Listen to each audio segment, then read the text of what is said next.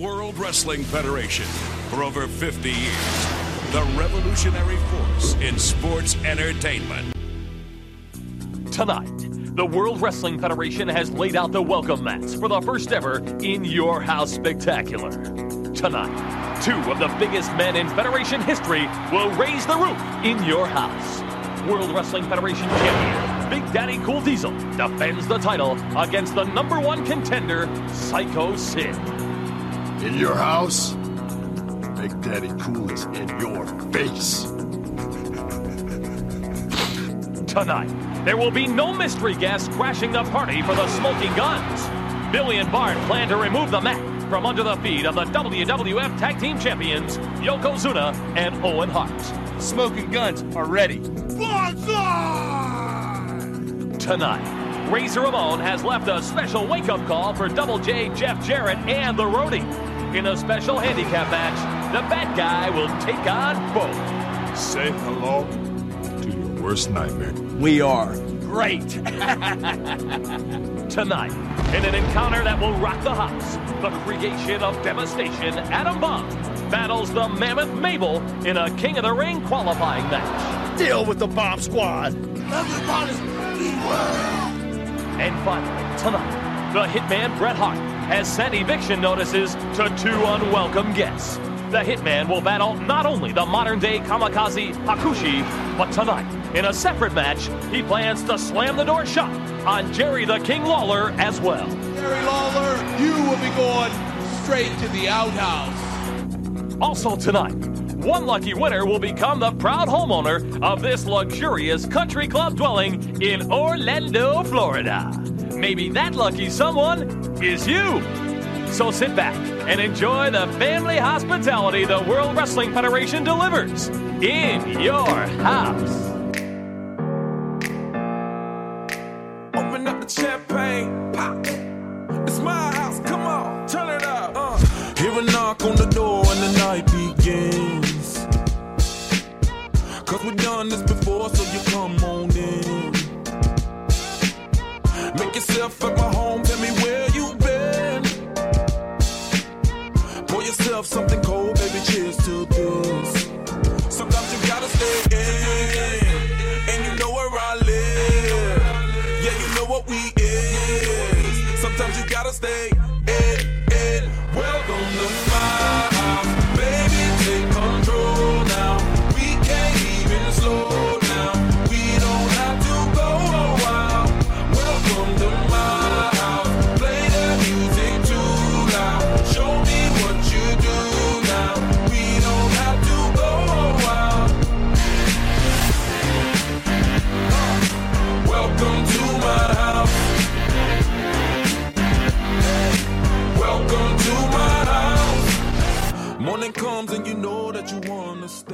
Hello again, and welcome to another episode of the Retro Wrestling Podcast. I'm intern Alex, joined as always by the one and only, the greatest referee in professional wrestling history, Patrick Young. and Patrick. Happy Mother's Day. I know that doesn't apply to you, but Happy Mother's Day anyway. Right? Happy Mother's Day to your mother. Happy Mother's Day to Mrs.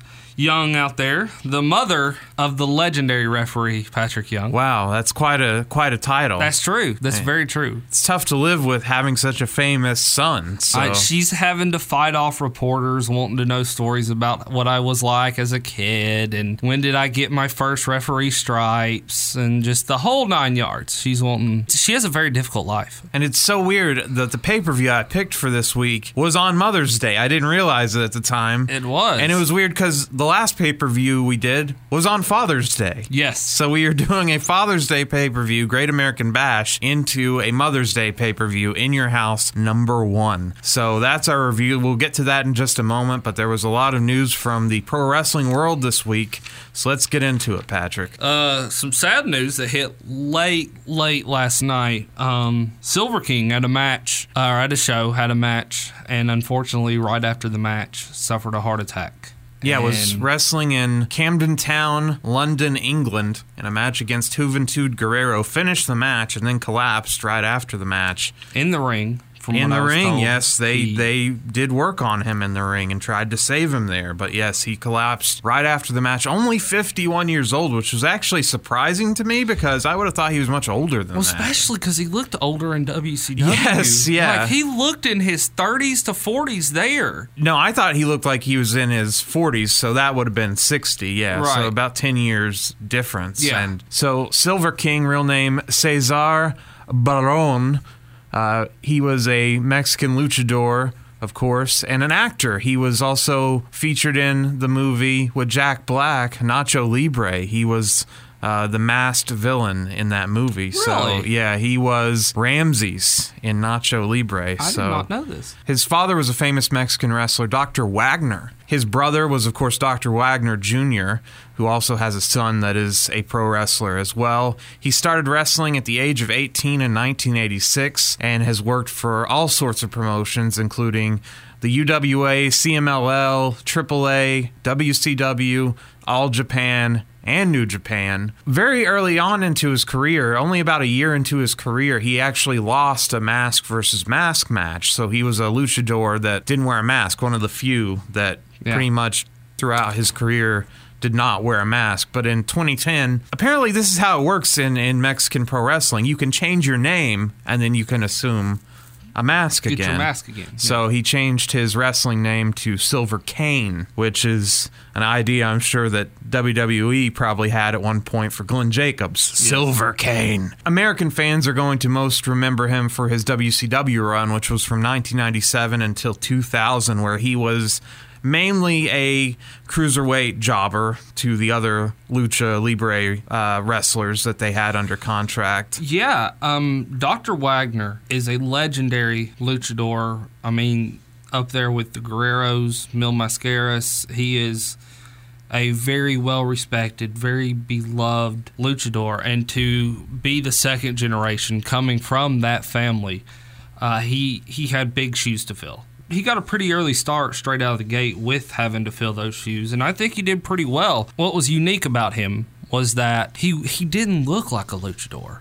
Like he looked like a this, you know, heavyweight big guy. Yeah, he's much like L.A. Park, where he doesn't fit the prototypical lucha Right. body type that we that and we so, imagine. And so when you would see him springboard off the ropes and, and do the twisting, you know, crossbody that he used to always do, or head to the top rope or whatever, it was just like, holy crap, you know, this dude, this dude can fly, and he's a big guy to be able to do it. He stood out in my mind as one of my favorites, just like La Parca and just a lot of the other luchadors. That it ju- it wasn't just Juvi and Rey and Ultimo Dragon.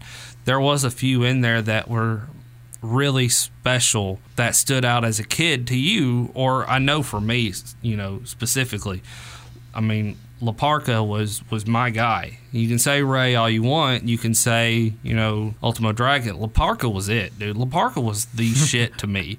He was awesome, and so you know, and Silver King is in that in that ballpark, and so he stood out of the mold, the normal lucha mold, and it made him very significant and very special. Yeah, on Nitro, he was often featured in those great uh, six man luchador tags where he was often paired with uh, Psychosis and La Parca or Villano 4 and 5. And Yeah. uh, those were a lot of fun because they threw the tag rules out the window and they could just. Well, yeah, it was it was it was Mexican rules. So like if if one person's thrown out, you know, out of the ring, a teammate can come right in and take his place. And so it was a very fast paced match, and I love those matches. And I feel like to some degree that rule needs to take effect here. I love the tag. Don't get me wrong.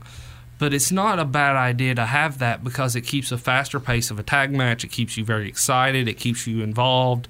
And it's like, what the hell is going to happen next? Not only do that or do more Texas tornado style where you just throw the tag rule out the window because I mean how how many times can you do the same someone gets a hot tag cleans house wins the match Yeah. because that's just the standard WWE formula and I mean for a tag match. It's a it's a great formula. It works all the time, but it's cool to throw a little wrench in the plan change it up a hair. Yeah, Silver King, also one of those participants in the, we just mentioned it a week or two ago, the Junkyard Invitational. Remember that He was. amazing match? Yes. Yeah.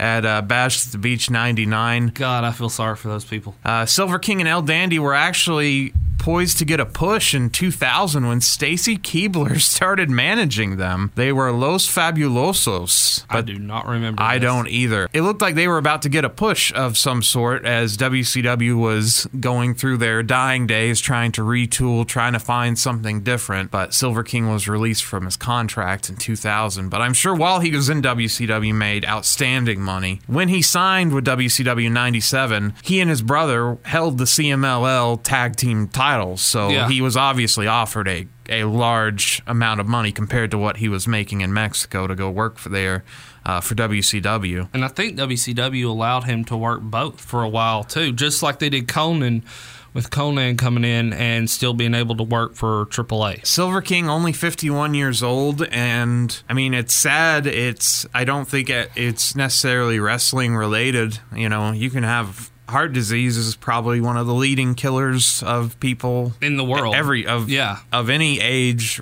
or gender Well, and like I said, he wasn't a normal luchador. He was a big guy. Yeah, he was a big guy, and he's a, a bit of an older guy. And I mean, it, it kind of reminds me of the situation with Jerry Lawler's heart attack on on Raw that night because he had worked a match, went and sat down at the announcers table, and then. Uh, had the heart attack and Yeah. he, he survived, but it could happen to someone young. It can happen to someone old. It was just unfortunate, and I'm sure if you were to ask a pro wrestler if if where you would want, like, unfortunately, where are you going to pass what in the ring? It was probably going to be That's and I I mean this with all due sincerity. Uh, if there's a possible place that I can pick, it's where I'd pick because that's the happiest place for me that I could ever be.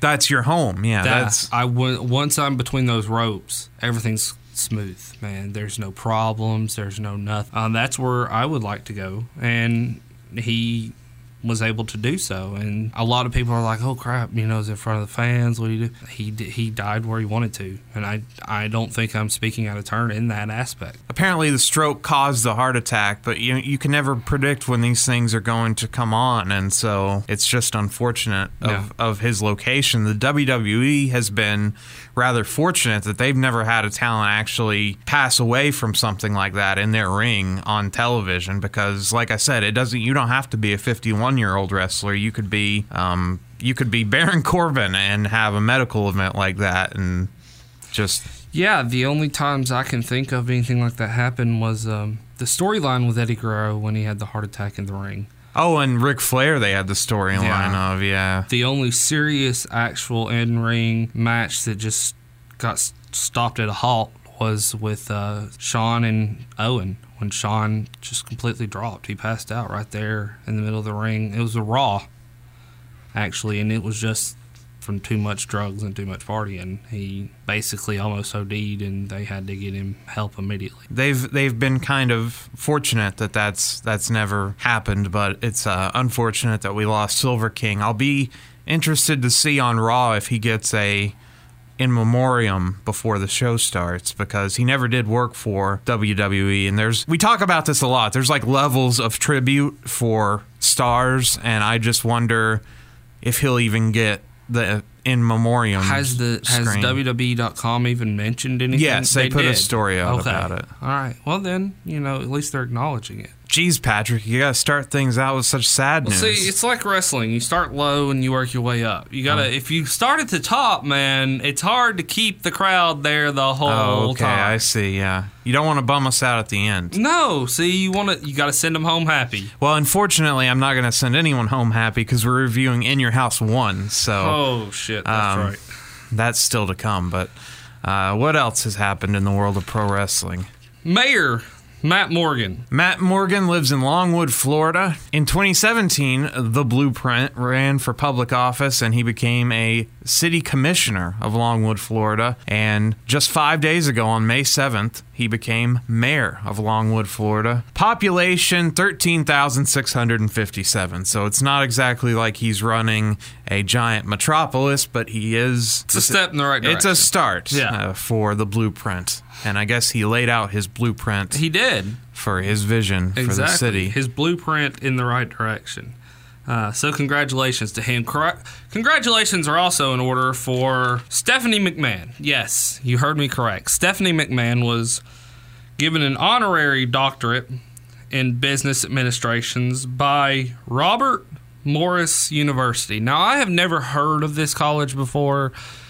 Do you know of this college? No, I did uh, pull up its Wikipedia page. Robert Morris is ranked 183rd in the category of national universities in the U.S. for 2019 by U.S. News and World Reports. They It's are a- really, really high up on the list. Oh, yes. they have 4,005 undergrad students and they have 890 postgrad students. They're located around Pittsburgh, Pennsylvania. So there you go. She actually is a alum of Boston University, BU. So this was the university's way of honoring her because she often appears and speaks at the business and sports management course. So there you go as she is the chief brand ambassador for the WWE. So Now, the one that I actually really give Dr. McMahon. Yeah. Oh God.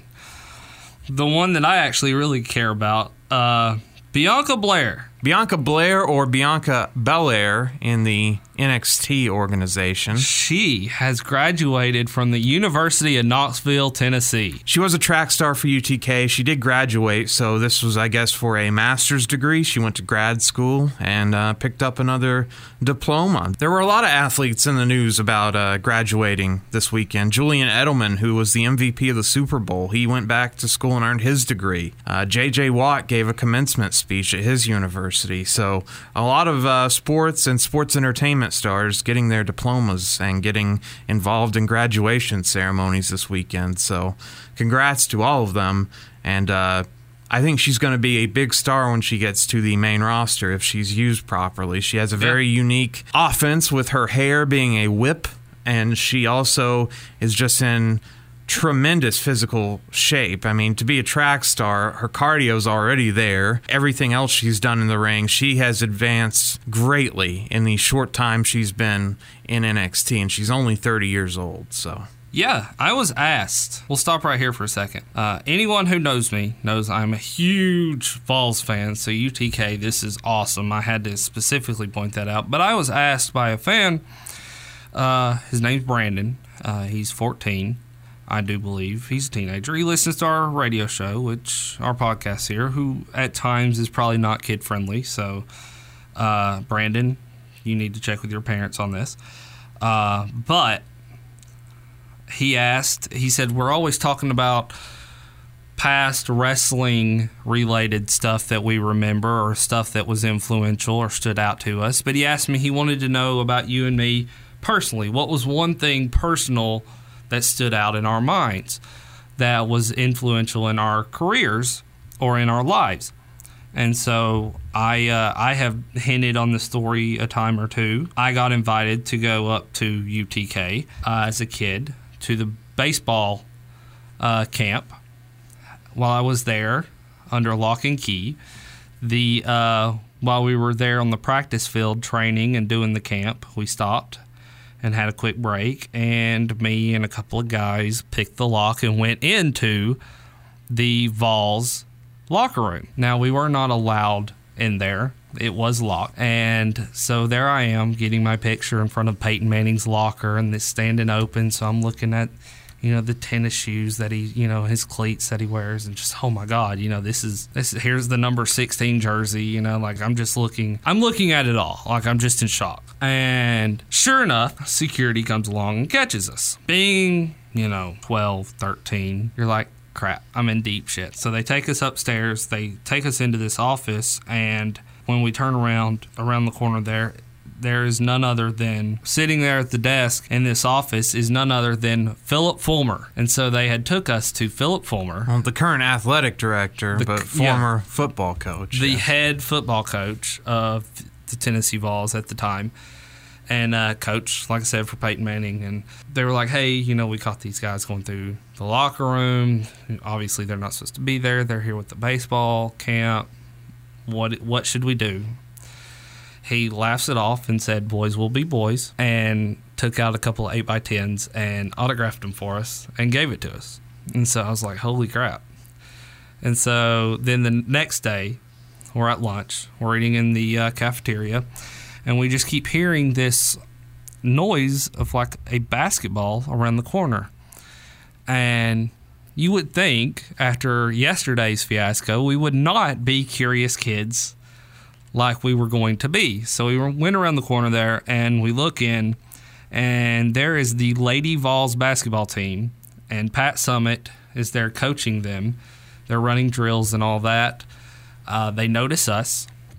As they notice us, uh, she calls us over, and there was twelve of us, and we swapped out and we played uh, five on five with the Lady Vols as a practice pickup game. Now, obviously, we got our asses yeah, kicked. but you did really well. Yeah, we got our asses kicked.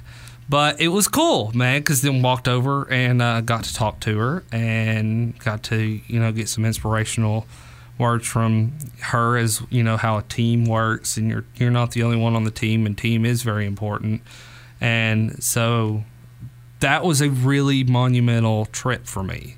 You know, here it is. I've met two legendary Tennessee coaches. So that was a really cool, stood out in my mind as like, you know, athletic wise, you know, there may be things I'm not good at. There may be things I am good at, but you bust your ass and you will get better.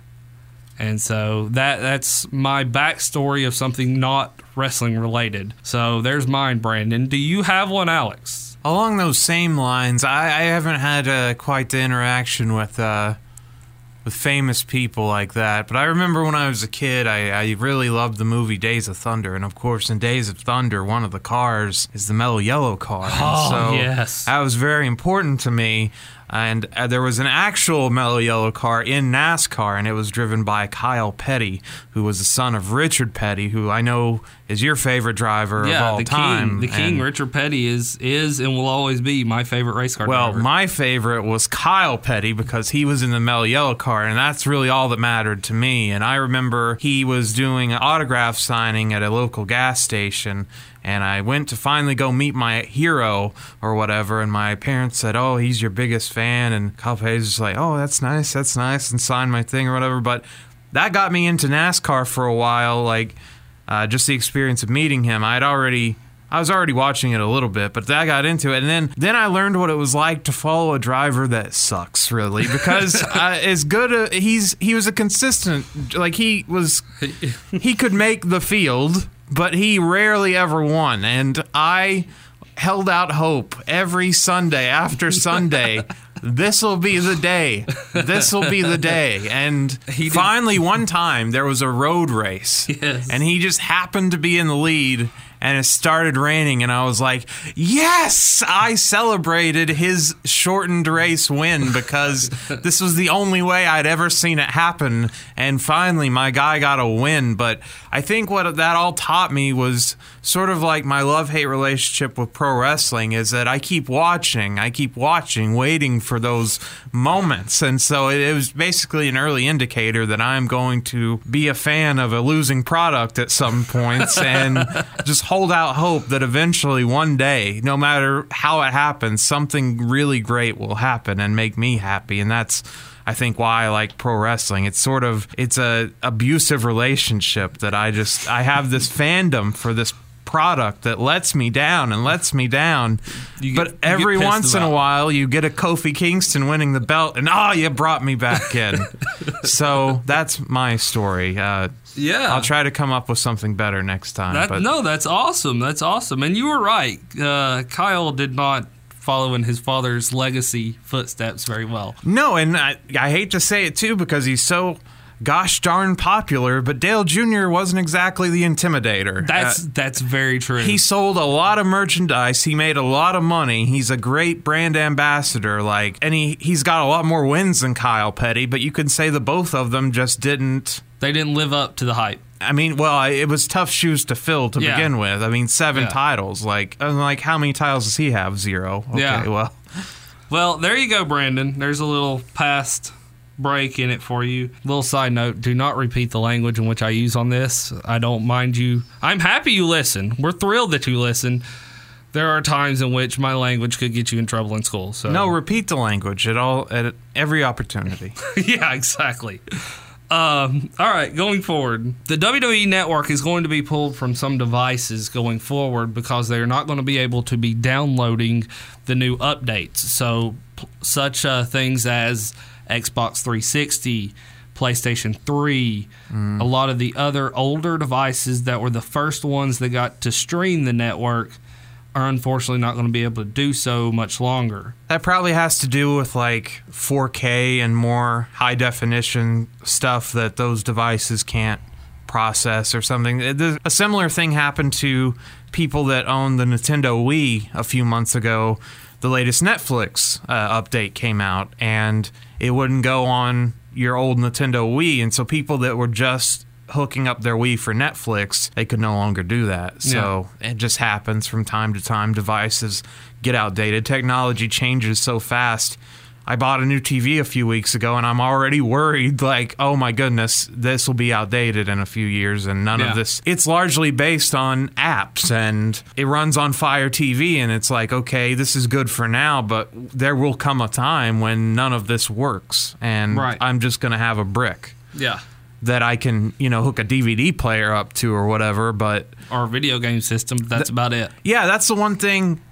That's the one thing about having physical media that I think people are going to really miss when stuff like that happens or when when Netflix catalog gets purged or when they if they purge stuff from the WWE network like if they ever remove stuff to make room for other stuff or and you're not going to have a hard copy of that and that's Yeah. one thing that I know it's crazy to have a room full of tapes like I mean you've got an entire library of VHS. yeah, yes. but at the same time, that's reliable. It's more reliable than just hoping that it'll be there Right. on the internet. I mean, so just a word of warning. So, if, and that for any device, just if there's something you really love, try to obtain a, a physical copy of it. Speaking of which, this legendary historical library I have, we do need to start trying to config- figure out a way to kind of transfer it over to Blu-ray or thus forward.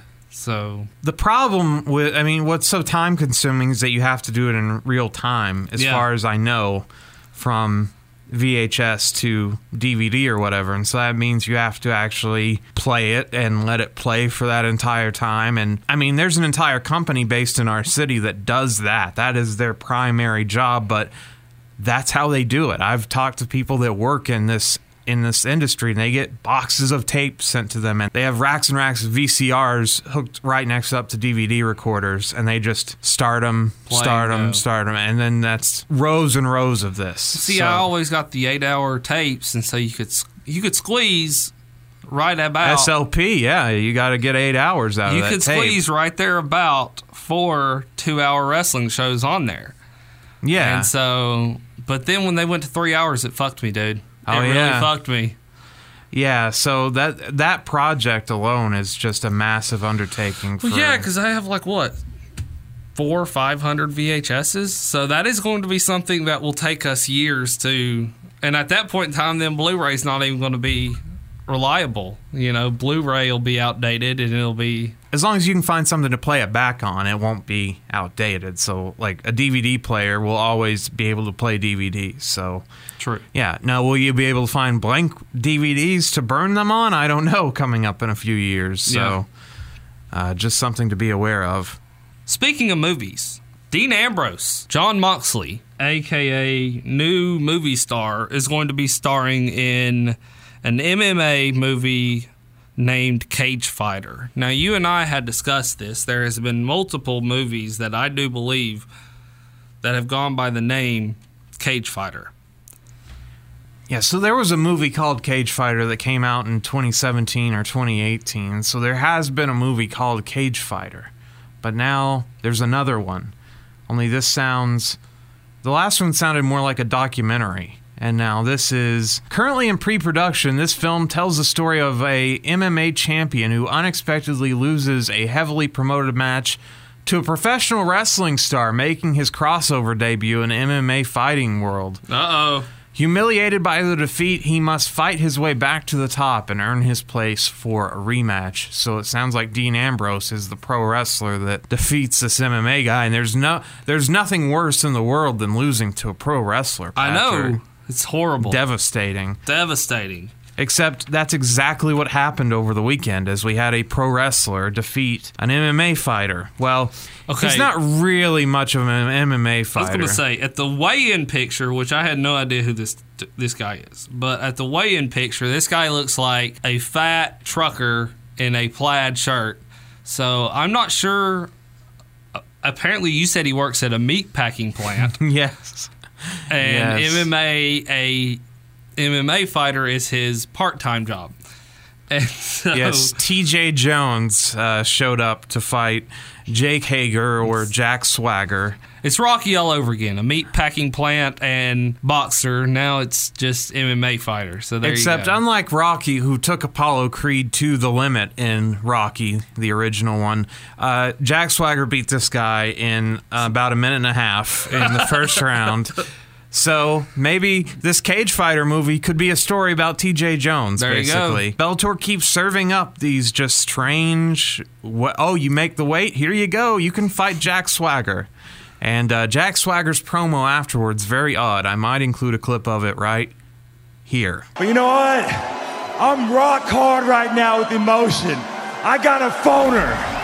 No further comment on his what he said, but that was just a very strange show of emotion. Who he also got booed by the crowd, which I'm not sure exactly. Maybe they were upset that he was fighting this T.J. Jones guy to begin with, but Well, it's I'd be like upset too. He, I mean, this guy did not look like he belonged in the cage. the with, first guy he fought. I don't remember his name, but he looked a little more the part. But Well, he's still This guy looks like he's not an MMA fighter. He just drove the cage to the show, and it's like, oh well, the guy actually did show up. We're going to throw you in there as as service or backup. And so, well, he probably got paid decently, you know, to go in there and get his ass beat. oh, he got his ass beat. This is what the UFC should have done for CM Punk, given him scrubs and given him some confidence, and maybe his MMA career would have lasted a little bit longer. Oh yeah, because it's done now. Yeah, he showed up to that house show, hitting his uh, GTS, and now, you know, rumor gonna be going to AEW. Who knows? But it looks like wrestling is coming back to CM Punk in some form or fashion, or CM Punk's going back to wrestling. So uh, we'll have to wait and see. You know, we talk about people getting wrestling kind of biting them in the ass, per se. Uh, Lars Sullivan. Lars Sullivan. Wrestling is come back to bite him in the ass as he apparently has made some controversial remarks in regards to mental illness, sexual orientation, uh, you name it. It's a slur, it's a slander. He has made it, apparently. this is more of the internet coming back to bite you because whatever you post on the internet is there forever. Even if you delete it, even if you think no one will find it, internet wrestling fans are very hardcore in their devotion to this sport and their devotion to the wrestlers they follow, and they will find out all about you. Like they find they'll get his real name. Okay, they'll type that into a Google search. Okay, they'll just keep scrolling, scrolling. Oh, here's a message board, a weightlifting message board from years ago, and he posted all this stuff. He even called out Bobby Lashley for using steroids or something in one of these posts, and they were from years ago. He shouldn't have said it then, but he's not going to be punished for it now. He's apologized if you were offended. It's one of those half apologies. Oh, he's going to be punished. Yeah, he was on this message board for over the course of six years, according to Sports Illustrated. So that's a lot of time to write a lot of crap that you probably shouldn't have. You know, if you even if you have those thoughts, just keep it to yourself and don't put them. Well, I'm the sure at some point in time, the shit that I talk on here is going to come back to bite me in the ass. But you know what? I don't care. I don't think you've ever said anything that's going to come back to bite you. Uh, and even if you have, I've edited out. So, uh, but Lars Lars Sullivan is heavily pushed on TV. I don't think that's going to change because, much like in the case of JBL, who's also said controversial things in the past, if this company has plans for you, if they are, if you are in Vince's favor, nothing will come of this. And see, that's where I mean, this is the same company that I mean, Ultimate Warrior said some pretty bad stuff about people uh, prior to his going into the Hall of Fame and all this, and now he's celebrated as a legend. And that can be for his in-ring career, sure, but you can't separate the man and his words. You know, that's always going to be there in the back of my mind when it comes to Ultimate Warrior. And I loved him as a kid in the ring, and I, I think he was a great character in all this, but um, it's just like Hulk Hogan and the character of Hulk Hogan. It's like I can't separate they Terry Bollea and Hulk Hogan are the same person. We uh, give we give we gave Hogan shit for using a racial slur. Right. Well, they kicked him out of the company for a but while. But yet Lars Sullivan uses a racial slur and he keeps his job and he keeps his push and everything's hunky dory okay. I'm sorry, I find that to be a problem. We've talked about it many times on here. It's the company doesn't have a systematic guideline of punishment or rule structure where everyone's treated the same. I mean, you can be Titus O'Neil and grab Vince McMahon's arm and get suspended for 60 days. Or you can be Lars Sullivan and say something offensive on a message board and you'll be in the title picture in 2 weeks. So, yeah. it's there's no not everyone is created equal in WWE world. Everyone's treated differently. Depends on who you are, depends on what's going on. Even in a regular business situation if there's a if there's a situation at one of my employers where I said something offensive but someone else said something offensive, but that person is in more favorable light with the bosses, I'm probably going to get fired and that person's not. And that's just unfortunately that's the way the world operates. No. And it's sad, but it's just I don't there's no way to really fix it cuz we're all human and we all have our own biases and judgments against other people. And if we're to render verdict on, oh, well, Patrick Young went on a podcast and said this, and uh, you know what? That that offends me, but he's my boy, so he's gonna keep his job. So, you know, that's that's what happens when humans make decisions. So yes. You, you spoke of grabbing Vince's arm here. Vince McMahon, what are your thoughts on the new wild card rule? I greatly dislike this wild card rule because it really hurts the talent that can't make it on TV, that need to make it onto TV to be remembered that they're on the roster. Someone like Mojo Rawley, who they were doing these vignettes of him in the mirror. Which look, I'm not. I wasn't sitting around going, "Oh, I can't wait to see Mojo. I can't wait to see him back." but by the time that he finally got to TV, they debut him on main event. There's no payoff to all the weeks of build. Well, nobody and, watches main event. So. Right. And I saw a chart the other day. They have 215 wrestlers signed to their company. Holy shit. And now you're saying, okay, four or five or six. They seem to go back and forth on the rule of how many can go. It seems like it doesn't really matter. That four or five or six of these guys can go back and forth every single week. I don't know if it's going to be the same guys. That means they're taking spots away from guys on two shows, basically. That's what happened this past week. Is like, well, yeah, because there was like two matches on each show that could have featured that specific show talent, but yet we're giving it away to the opposite show's talent. On Raw, you had Kofi Kingston defending his belt against Daniel Bryan. You had two SmackDown stars in the main event of Raw, where Seth Rollins should be in that spot, yeah. doing whatever. And so this was try this was meant to be a quick fix to the ratings problem. But the real problem is storylines need to make sense. Matches need to take place. More wrestling needs to the announcement of the wild card rule itself took the first 30 minutes of Raw to even for Vince to explain it and he explained it quite poorly as well. But that took away 30 minutes of Raw. Yeah. So you are not learning anything by doing stuff like that. And we'll see how long they stick with it. Maybe they just end the brand split altogether. But like I said, 215 talent, that means people are getting left behind.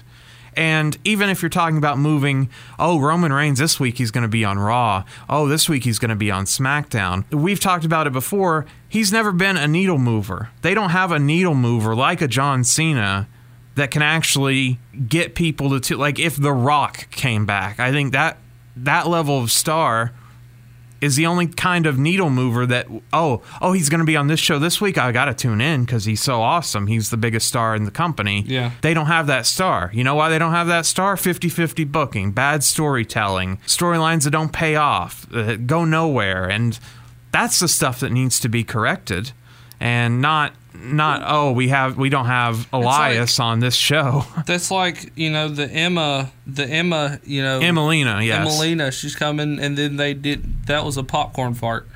Then the situation with uh, Eva Marie. Eva Marie's going to be this. Well, that turned into reality because she her gimmick was that she would never show up and then she got suspended and fired. Yeah. So So, uh, but that, and then, you know, just the list goes on and on. Lana, this whole big push, Lana's going to be coming out doing this whole funky, you know, Oh yeah, the chair dance. yeah, thing. chair dance, whatever. That was three weeks and gone.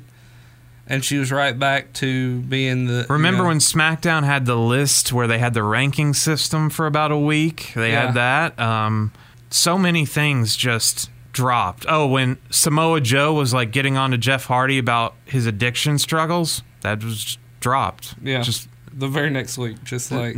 Yeah. never happened. Yeah. So, I mean, it, it goes back even further to I remember the night Kevin Owens on Raw won the Universal title. Triple H helped him. They never followed up on that. Nope. No mention of it that, oh, Kevin Owens is Triple H's goon. N- Nope. Is he going to be, you know, the boy? Is he going to be, t- you know, the authority shogun? You know, No, he's going to hook up with Chris Jericho, of course. Yeah. That's all. That That's the stuff that needs to change. Not, oh, they. It's almost you like know what's really hurting this show? Elias isn't on it singing a song.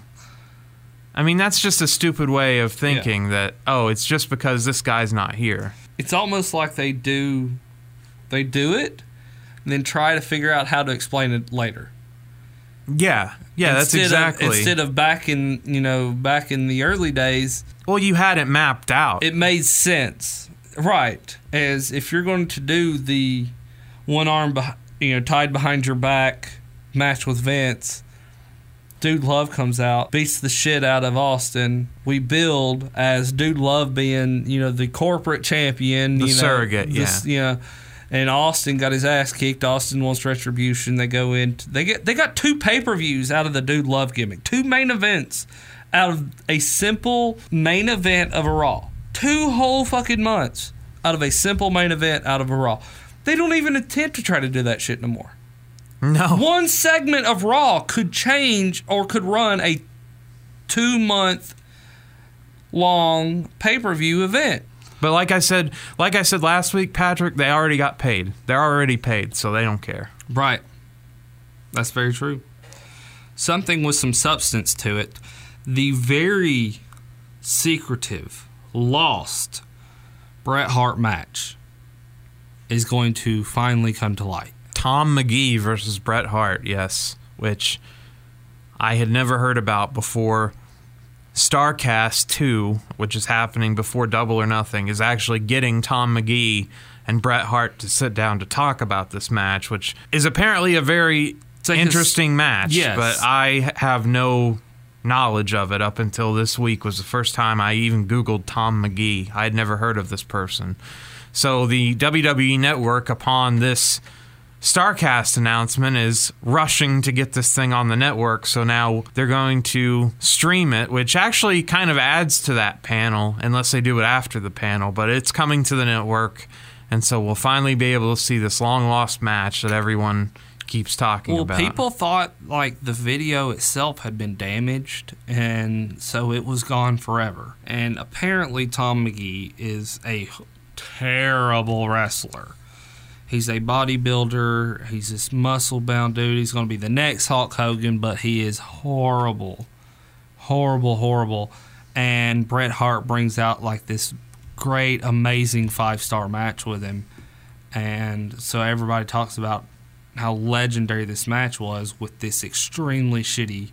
I mean, that's like taking the Brooklyn Brawler and putting him in number one slot of the Royal Rumble, and he fights his way all the way through, and he's credible enough that holy shit, he finally won. You know, and you're you're invested. You're fully. So it's a very remembered historical match that I am curious of seeing as well. I Yeah, did not. I didn't know this took place. Yeah, I'll definitely check it out when they post it. I think that they, I mean, with their catalog, there's a lot of stuff like that that uh, they need to put on the network. Just out of curiosity, like when Kane debuted on like a house show, I'm sure that there's footage of that, and like he wore a cape, and like I would love to see caped Kane. Undertaker at house shows when he was going by the name Kane. Oh yeah, Kane the Undertaker. Yes. So I mean, you know, Yeah, stuff like that. I I would like to see added to the network if they have footage of it, of course. But it took forever till we finally got the Unabomb versus the Undertaker and Smoky Mountain. That we finally got that match put on, and uh, or the Battle of Atlanta that finally. God, dude, that's so true. Yeah. a historical match that they finally realized and wanted to acknowledge that that's where they got the Hell in the Cell idea from. So, uh, yeah, I'm looking forward to this. Do we know when it's going to hit, though? I can't find a date. Oh man, it's going to be after Raw. So there you go. This Monday? Yes. Holy shit. And it will be accompanied by a documentary explaining the relevance of the match, how the tape was discovered, and what happened to Tom Magee. The special is called The Holy Grail The Search for WWE's Most Infamous Lost Match. A dark match that took place at a Wrestling Challenge taping in Rochester, New York in October 7th of 1986. We'll get to see it on Monday. So fuck Raw. I'll skip that. I was going to say, screw it. The real show starts at 11.08. The tape was actually found by a lady named Mary Kate Anthony and was found from Bret Hart's assistant, Marcy Engelstein. Uh, had it all converted to DVDs years ago. This is all from Dave Meltzer, by the way. I'm just repeating. Stay tuned after Raw, which has no overrun anymore, so right at 11 o'clock. Oh, it has no overrun, really? They took the overrun away quite a few months ago. I did not know USA said, fuck that shit. this is shitty. I didn't know this. Oh, he was pissed. Vince was pissed. That Uh, seven minutes means a lot. Apparently. But it was something that was not even really important anymore because it used to be that Nitro ran over too, so you're both trying to run over the same time. Right. Now there's no there's not been any competition now for uh 17 8 oh now 18 years. So this overrun You really it was just pointless. Yeah. So uh, USA finally said that'll be enough of that. So but it actually kind of hurts them on SmackDown because SmackDown was getting, I think, an overrun too. And now SmackDown sometimes, like on Tuesday's episode, they ended the match a little early, and so they just had to rush Charlie or somebody in there to get a quick promo with Kofi at the very end just to fill time because they ended it too early. So Yeah. uh, the overrun was a nice thing they had to where they didn't have to worry about ending early or ending late. They can just end whenever. So, Right. But that's gone. It's been gone for a little while now. I did not know this. Yeah, well, it's hard to make it through three hours of Raw. So Holy shit, you're not lying. Dark Side of the Wrestling. our dark dark, side, of the, ring. I'm sorry. Dark Side of the Ring. Yeah, we've discussed two episodes we on here have already. we have not discussed the Von Erichs or this past week's, and so let's talk about the Von Erichs for a minute. You, as well as anyone knows, my love for world class wrestling. I oh yeah, am- you're very high on it. I'm a diehard Georgia wrestling and world class wrestling. And so the Von Erichs are a huge part of world class and a huge part of wrestling tradition that just has it was explained very well that they are the Kennedys of pro wrestling. If there is a run of bad luck, by God, this has happened to this family. oh well, Kevin refuses to acknowledge it as a curse. He doesn't like to say that, but certainly feels like one. It does. It does. And it started before Kevin was even born because the first son was electrocuted. Yes. Yes. The first son, uh, Jack. Jack uh, reached down and touched the uh, connector of the trailer hitch to a trailer and got electrocuted. Yeah, crazy. That's insane. Well, it's crazy too that after that, Fritz would want to have more kids. That would just devastate me. Like, yeah. And then you went on to have Kevin, David, Kerry, Mike, Chris. Chris. Yes. And so that was your your family and Chris was the the little one. okay. Yeah, Chris was the little one. He had like asthma and he had like brittle bones or something brittle like that. bone syndrome from medication of asthma, and he had uh, he had some other health issues that were pretty bad. That he really busted his ass trying to trying to you know get the size that the family you know the family had, and had a match or two, but yeah, like it said, broke his uh, broke his leg. No, he ended up uh, shooting himself. That's right. Yeah, he was the one that Kevin found. That's right. that Just he- right after had shot himself in the you know Kevin saw him out in the field or whatever, and, and Yeah. he was like, "Did you get my note?" And Kevin was like, That's right. "What note?" And went back to the house, and Fritz told him, "Oh, you better go back out there." Yeah, and that's then he right. found him. Yeah, That's right. And then Mike had uh, suffered from toxic shock syndrome, which nearly killed him, and then returned to the ring, and then years later overdosed. The one that always has shocked me, and I think shocks the whole world, is is David being in his tour of Japan and being found in his hospital. I mean, being found in his hotel room. Yeah, ruptured intestines, which uh, That's insane, and that that is crazy, dude. That's just one of those freak things that. Well, and some people think it was made worse because he was believed to be bulimic. He was looking sick before he left, as mentioned in the documentary, and Kevin told him not to go, but he went anyway. Well, Fritz was all about. oh yeah, you make your dates. Yeah. you never miss your dates. And uh, Kerry, uh, uh, like we've discussed on here, especially when we did the Clash, Super Clash three. yeah, with Kerry and Yeah, and the King. Kerry, Kerry and, and King. Um, Kerry had a lot of issues. Kerry, and I'm. They brought up the fact of him wrestling with a prosthetic, which is I still, honest to God, I'm with everyone else. I don't know how the fuck they kept that secret for as many years as they did. Showered with his boots on. showered with his boots, showed up with his boots on, left with them on. Boys in the locker room when he got to WWF and working for did not know. I mean, Jake Roberts flat out says, "I never knew." And I shared a locker room with this man for 4 years. Yeah, well, in today's world, it would have been found out because of the internet and how fast Yeah. news travels and everything like that. Right. I mean, as soon as he had his motorcycle accident, you'd know all the details Yeah. from it.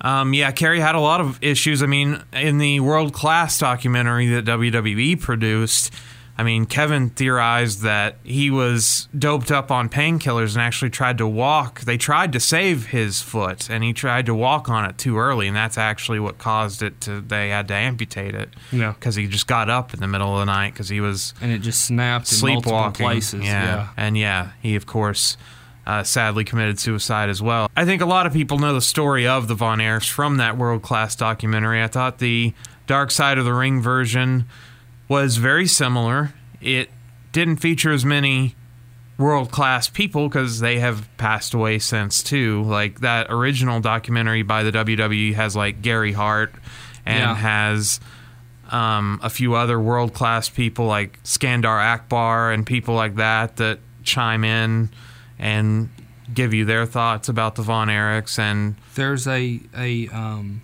independent world class documentary that I highly highly recommend, and it's it's Kevin, and it's right before they imploded the Sportatorium, and he goes in there while they're in the process of cleaning it out to set the demolition charges, and uh, Axe and Smash. right, he uh, he goes in there and he's showing you here's where the locker room was. Here's what we did. And they go through and they're talk. They sit down with Gary Hart. They sit down with Skandar Akbar. They sit down with the last remaining true blue world class, you know, people involved, all the way down to the camera guy. And it's about three hours long, three and a half hours long. I have it on DVD. Um, I highly recommend it.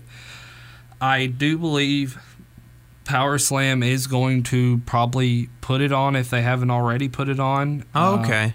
it's very if if they haven't, I'll let you borrow my DVD though. It is extremely extremely detailed and very well done. Very uh, much more in depth than WWE or uh, or Dark Side. However, I mean back to Dark Side though, they did a tremendous job.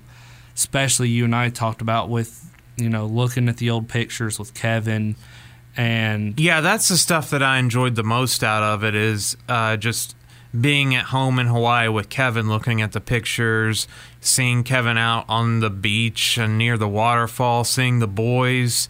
Um, just that side of how how life is after all this for Kevin and, and getting a glimpse into that. Yes. And so I thought that was a really good um, part of it. The rest of it, uh, like I said, had kind of already been explored. This show's really big into those recreation scenes where they're like Yeah. in shadow and you see like shadowy figures like redoing reliving the thing and sometimes that can get a little old when they especially when they repeat it so often in a show but it's not that overwhelming but i thought they did a good job for a what f- like with commercials it's like 45 minutes of time that they had Yeah. i thought it was it was done very well and and for a non-fan of wrestling i think it'd be ve- very interesting for them i think a- Right. wrestling fans i think would would choose the wwe's version or the documentary you talk of more than this one It draws in right. It draws in non wrestling fans as well. This as is almost like curiosity. fans of true crime and right. stuff like that Exactly.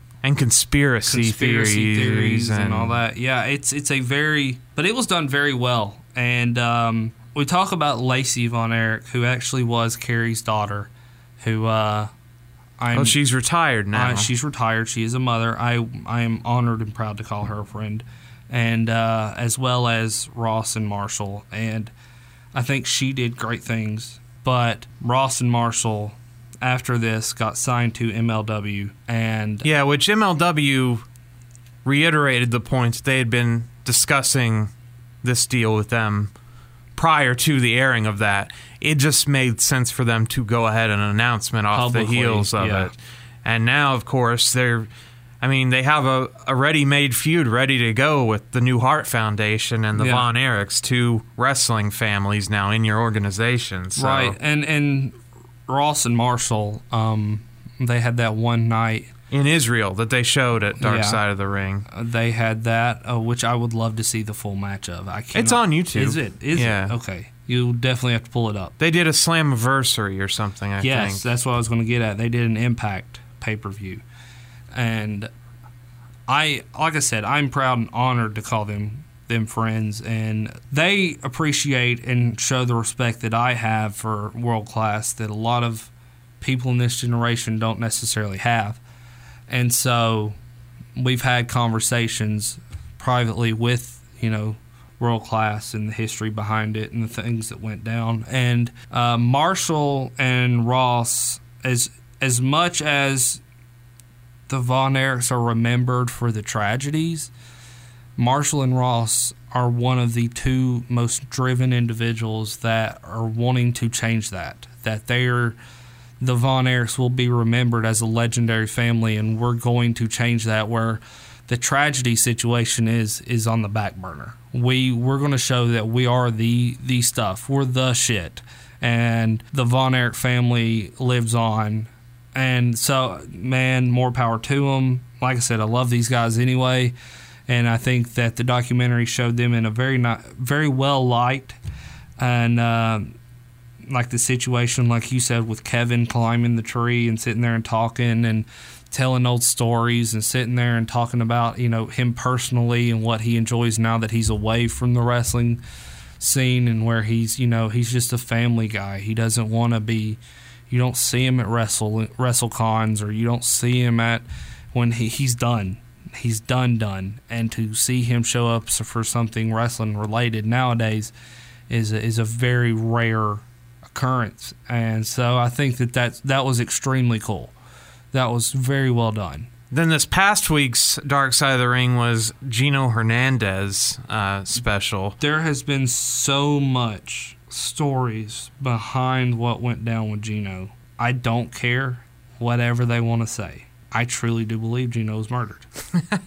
I don't know, man. I don't know. I have thought this was the '80s, and cocaine was like water flowing from waterfalls. Yeah. And Gino uh, was very much uh, live fast, die young, and he was Chris- going to do that. Chris Adams' widow, which went on to uh, manage stunning Steve Austin.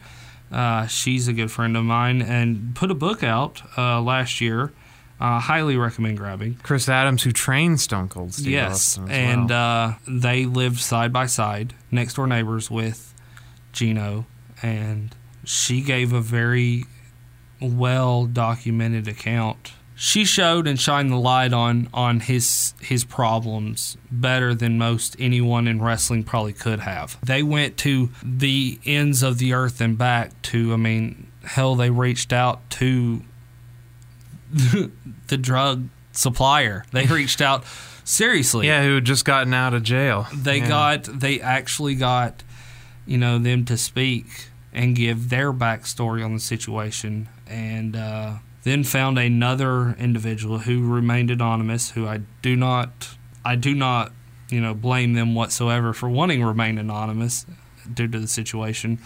Um, well, I think what was funny about that is in Dark Side of the Ring, so the anonymous drug dealer, not the the royal guy who like spoke at his funeral and paid for the funeral. Right. He he was the first to speak over the phone or whatever, and um, they played that for Gino Hernandez's mother, who has been living in fear. That was the most interesting thing about this is that she had this paranoia that she's always looking over her shoulder, thinking someone wants to take out the rest of the family. his because- mother and his sister, yeah. yeah, that Gino left behind some massive debt with a drug dealer, and we're just one day we're going to be walking down the street and get killed. Like Yeah. that. That to me was like the most fascinating part of this thing, and just trying to visualize living like that and try that there's a target on your back that may or may not be there but you just have to continue on and so that part was fascinating to me that she just she never really got confirmation but what's funny is what gave her confirmation is a guy that's disguising his voice out of fear Yeah. is saying to so he's not willing to be public but he's saying oh there's nothing to worry about lady Which makes me think that there still is something out there.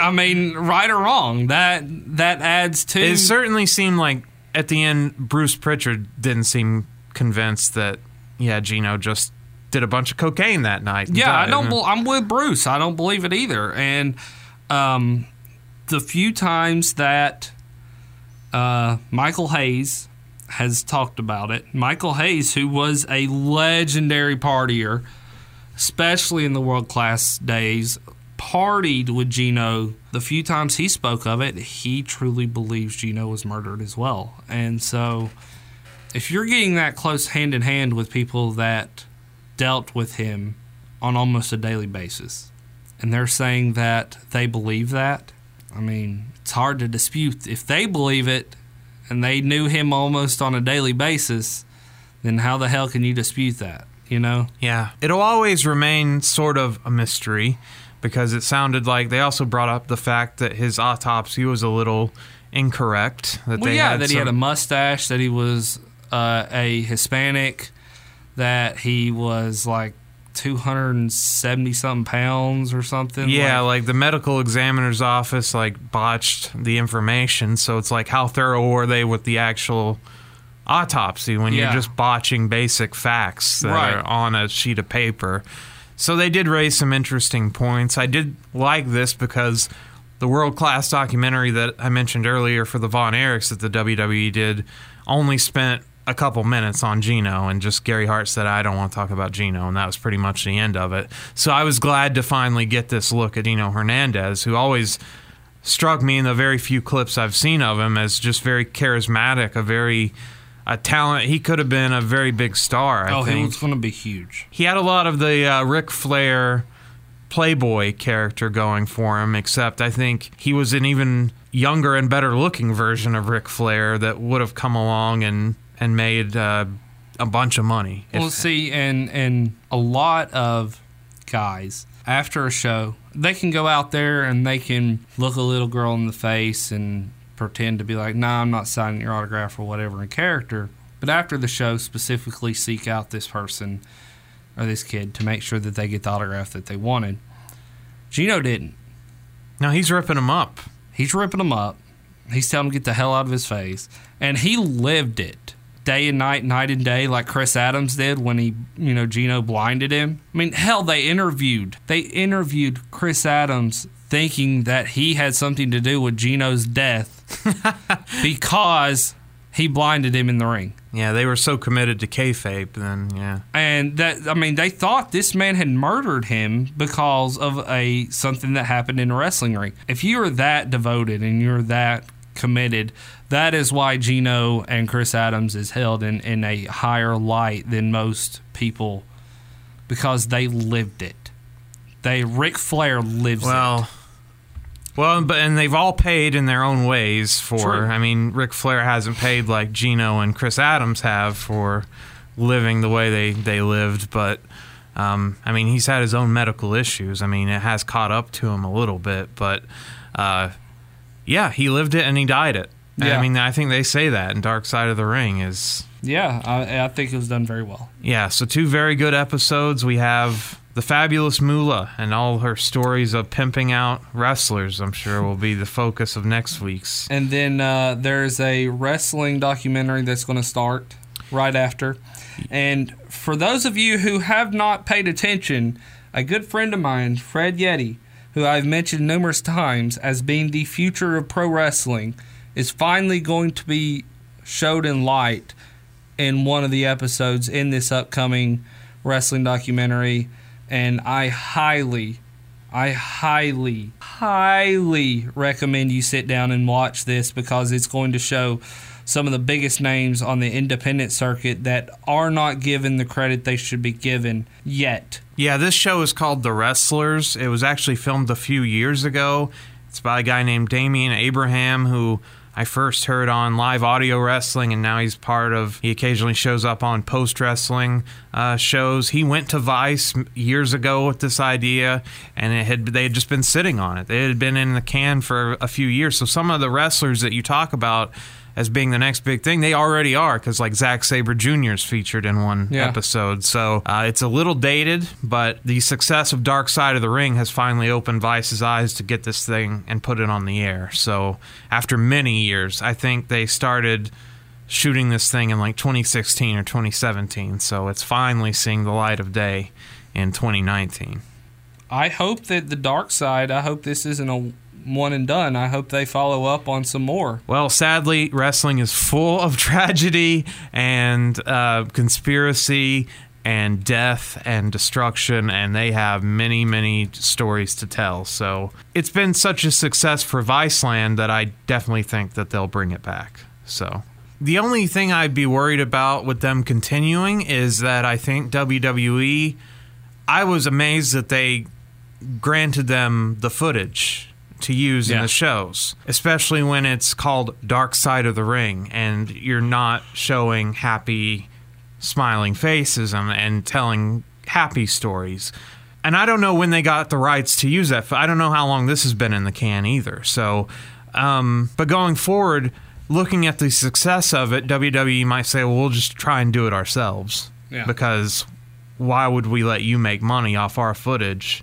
I mean, I'm sure they have to pay a licensing fee to use that footage, but like, If you pull it off, I've had I've always had a question about this. If you pull it off of YouTube and you use it off there, is it considered licensing because you're getting it off of a social media site? You have you have you can't be held responsible for whoever put it on there. Yeah, see, I, I don't know about the, the gray area and that. It's just I think going forward, how willing will they be to hand out hand over footage? Especially like what if Dark Side of the Ring wants to cover the Benoit situation? Or Owen. Well, yeah, I mean the WWE in that case can't hand over anything because of the settlement with Martha. So I don't know how you go about doing these without that footage, and so I just don't. And like I said, if since it's been a success for Viceland, WWE might just say, "Well, we'll just do it ourselves if we choose to do these." All right. So what else have we got? Uh, last but certainly not least, the XFL schedule has been released, showing TV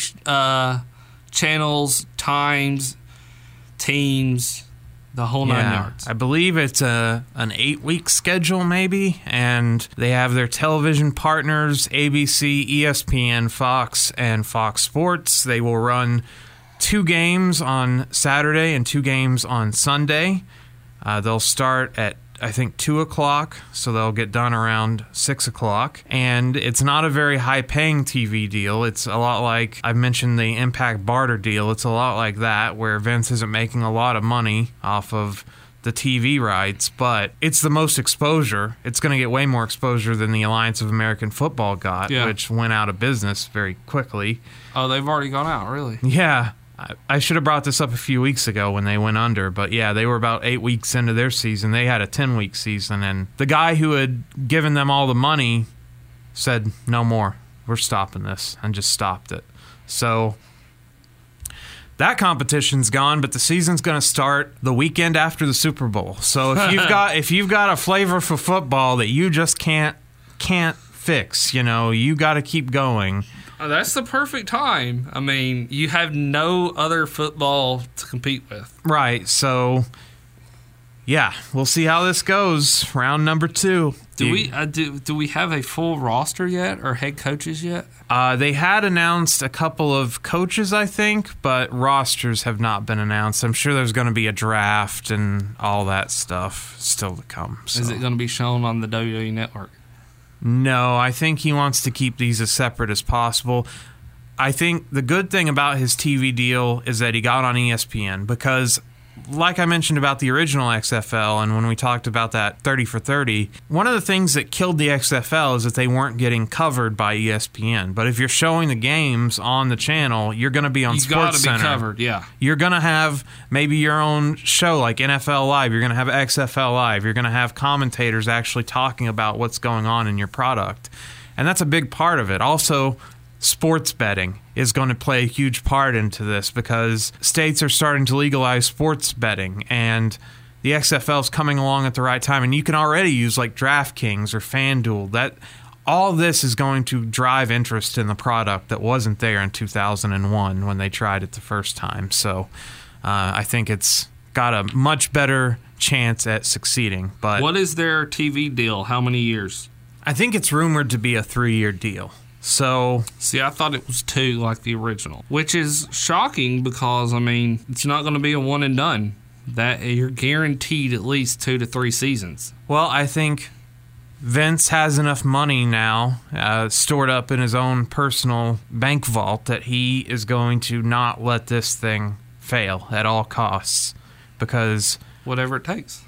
He wants something other than wrestling to be on his gravestone, you know? God, He- dude, if he got Peyton Manning, well, or- to be like a commentator? Oh, yeah. I mean, yeah, that would be a massive deal. So that's like getting John Madden to come and commentate or something. Peyton turned down the Monday Night Football job, and they offered him That's what I'm saying. boatload of money. And Vince, Vince has more than what they got. That's something that hasn't been discussed is who's paying the commentary teams. Are they going to be supplied or that's, That's, a all? that is a big big thing. Or what if you get like Eli Manning or John Madden? Man, I mean Madden's still alive. Well, he's he's alive. He's He's old, but I mean, old. you had Dick Butkus on the original. oh boy. Yeah, I try, mean- try not to remind me. so it's time to get into our pay per view review for this week. This should fly by quickly because Holy shit, because it's terrible. Yeah, well, In Your House number one was only an hour and 40 minutes, so that's because they wanted cheaper pay per views. These were only 15 bucks. It wasn't cheap for them. They gave away a damn house. Well, yeah, it cost them a house uh, the first time out, but then business was way down uh, in the WWE. 1995, not a banner year. Diesel, the worst drawing champion in company history. Everything was That's, pretty much. that's something to be proud of. oh, that is an accomplishment. And so they said, you know, we have a shrinking fan base. Let's go ahead and do these monthly pay per views, make them cheaper, but that's nickel and dime the people that are still around. The, the diehards. They'll go with us no matter what. So this actually turned out to be a pretty good idea and Yeah. evolved into the monthly pay per view system that we have now. The pay per view got 332,000 buys. Wow, that's pretty big. Well, a lot of people wanted to see if they won that house they mailed away for, I guess. So It's true. Well, that was a lot of damn letters too. it was. We're in Syracuse, New York. We're at the County War Memorial in front of 7,000 people. That's a lot of that's a lot of people. They're hanging from the rafters. we missed the dark match. Jean Pierre Lafitte defeated Bob Holly. Jean Pierre Lafitte, better known today as PCO. PCO kicking off in your house, number one. Spark plug hardcore Bob Holly. Tonight, the WWF has laid out the welcome mat as Uh-oh. we get all the house puns out of the way, and they will raise the roof Uh oh. in your house. It's Diesel, it's Sid. The Smoking Guns will take on Owen and Yokozuna, plus Jeff Jarrett and Razor Ramon. And then in a King of the Ring qualifier, Mabel and Adam Bomb and Bret Hart pulling double duty again. This seems to be a thing Dude, he that he does all the time. He was a fucking workhorse. He gets to wrestle Hakushi, who was undefeated, and Jerry the King Lawler. The endless feud, the feud that will not die. As much shit as I give about Triple H and Shawn Michaels, this was the real feud that would never, It ever went like two and a half years, did it not? Oh, I think it's still to this day. I think they're still wrestling somewhere. Plus, someone's going to win a house because it's in your house. So why not give away a house? In Florida. Yes, on a golf course. On a golf Country course. club. Welcome to Syracuse, New York. Vince and Dok Hendrix on the mic is. Oh, we got a Michael P.S. Hayes. Uh, since Jerry Lawler was in a match, even though usually he does commentary and then just gets up for his match and goes and sits back down. Not tonight. He was not going to fool He's all around with that. He's business. Time. He wants his match out of the way real quick too. He's ready to go home. He wants to get the fuck Well, out no, of he realizes that uh, Bret's injured and he wants to jump all over that. Oh, I see. Carlos Cabrera, Ed Tuco, and Hugo Savinovich are the Spanish announced team. Our first match of the night, Shinja, which is Akira Sato from the Orient Express in uh, whiteface here. Uh oh. So, but he is at least Oriental, so it's not that offensive. He leads Hakushi down to the ring. Hakushi with all his drawn on tattoos. Who the fuck spends three hours having all that shit drawn on every single night? Well, the people at OSW review theorized that this was a stencil. Like you just put a stencil over him and then you just like paint over the stencil, and that way you just pull it off and it's all there. You see what I'm saying? Like Bullshit. You cut out the symbols and then you just paint over it instant symbols. So that way you don't have to go every single one because that would have taken forever. That would have taken Yeah. forever. Forget But I mean, training his- for your match. His back, his Yeah. front, his arms, his face. It's Yes. Like, Jeez, dude. Now, if they did th- that, is that needs to be part of the dark side of the ring right there. that right We're- there. tonight How- we're exposing how, Hakushi's tattoos. how did this get done? We want to know. The fans want to know. He's on an undefeated streak, so he's got the Goldberg thing going on. Bret Hart gets a interview with Todd and his mullet, Todd Pettengill, who I like, by the way. I know you don't like him. but I like Todd Pettengill. I miss this guy. You miss Todd Pettengill. Yes, he needs to return to the company. What does he do now? He's a. I think he's a uh, DJ, isn't he? Yeah, he's a morning show host. So he is a DJ. Yeah, he hosts Todd and Jade on Sacramento's radio station KDND. So there you go. Sacramento, California. California. knows how to party. Bret gives a wordy promo here and he dedicates this match to his mom, the first of many baby faces to dedicate their match to their mom. And then he says he's going to tear Jerry Lawler apart. I guess that's what mom gets for Mother's Day. Well, I just want to say one thing. Hakushi's a great wrestler, and the fact that he's undefeated says it all. But the fact is, he has never, ever faced anybody like the excellence of execution. I'm determined to go out there and prove one thing that I still am the best there is, the best there was, and the best there ever will be. Now, for the Hitman, I just want to say one thing. I've dedicated this match to my mother. Jerry Lawler, you're next Hakushi. And I just want you to know one thing. My mother's at home. She's watching, and she's got one thing in mind. I'm going to tear you apart. Happy Mother's Day. They start out really slow this match with wrist lock reversals. We get USA chance for the Canadian Bret Hart. Hakushi hits a shoulder tackle for a near Wait a fall. minute, you can't skip over that. We have a Canadian in the ring and a Japanese wrestler in the ring, and we're chanting USA. That's correct. okay, just throwing that one out there. Yeah, so I guess the crowd hated both of these guys. Hakushi hits a shoulder tackle for a near fall. He works over Bret's arm. Bret wakes up with some arm drags, and Hakushi goes outside to regroup. He returns to the ring, slams Bret, hits a second rope splash for a near fall.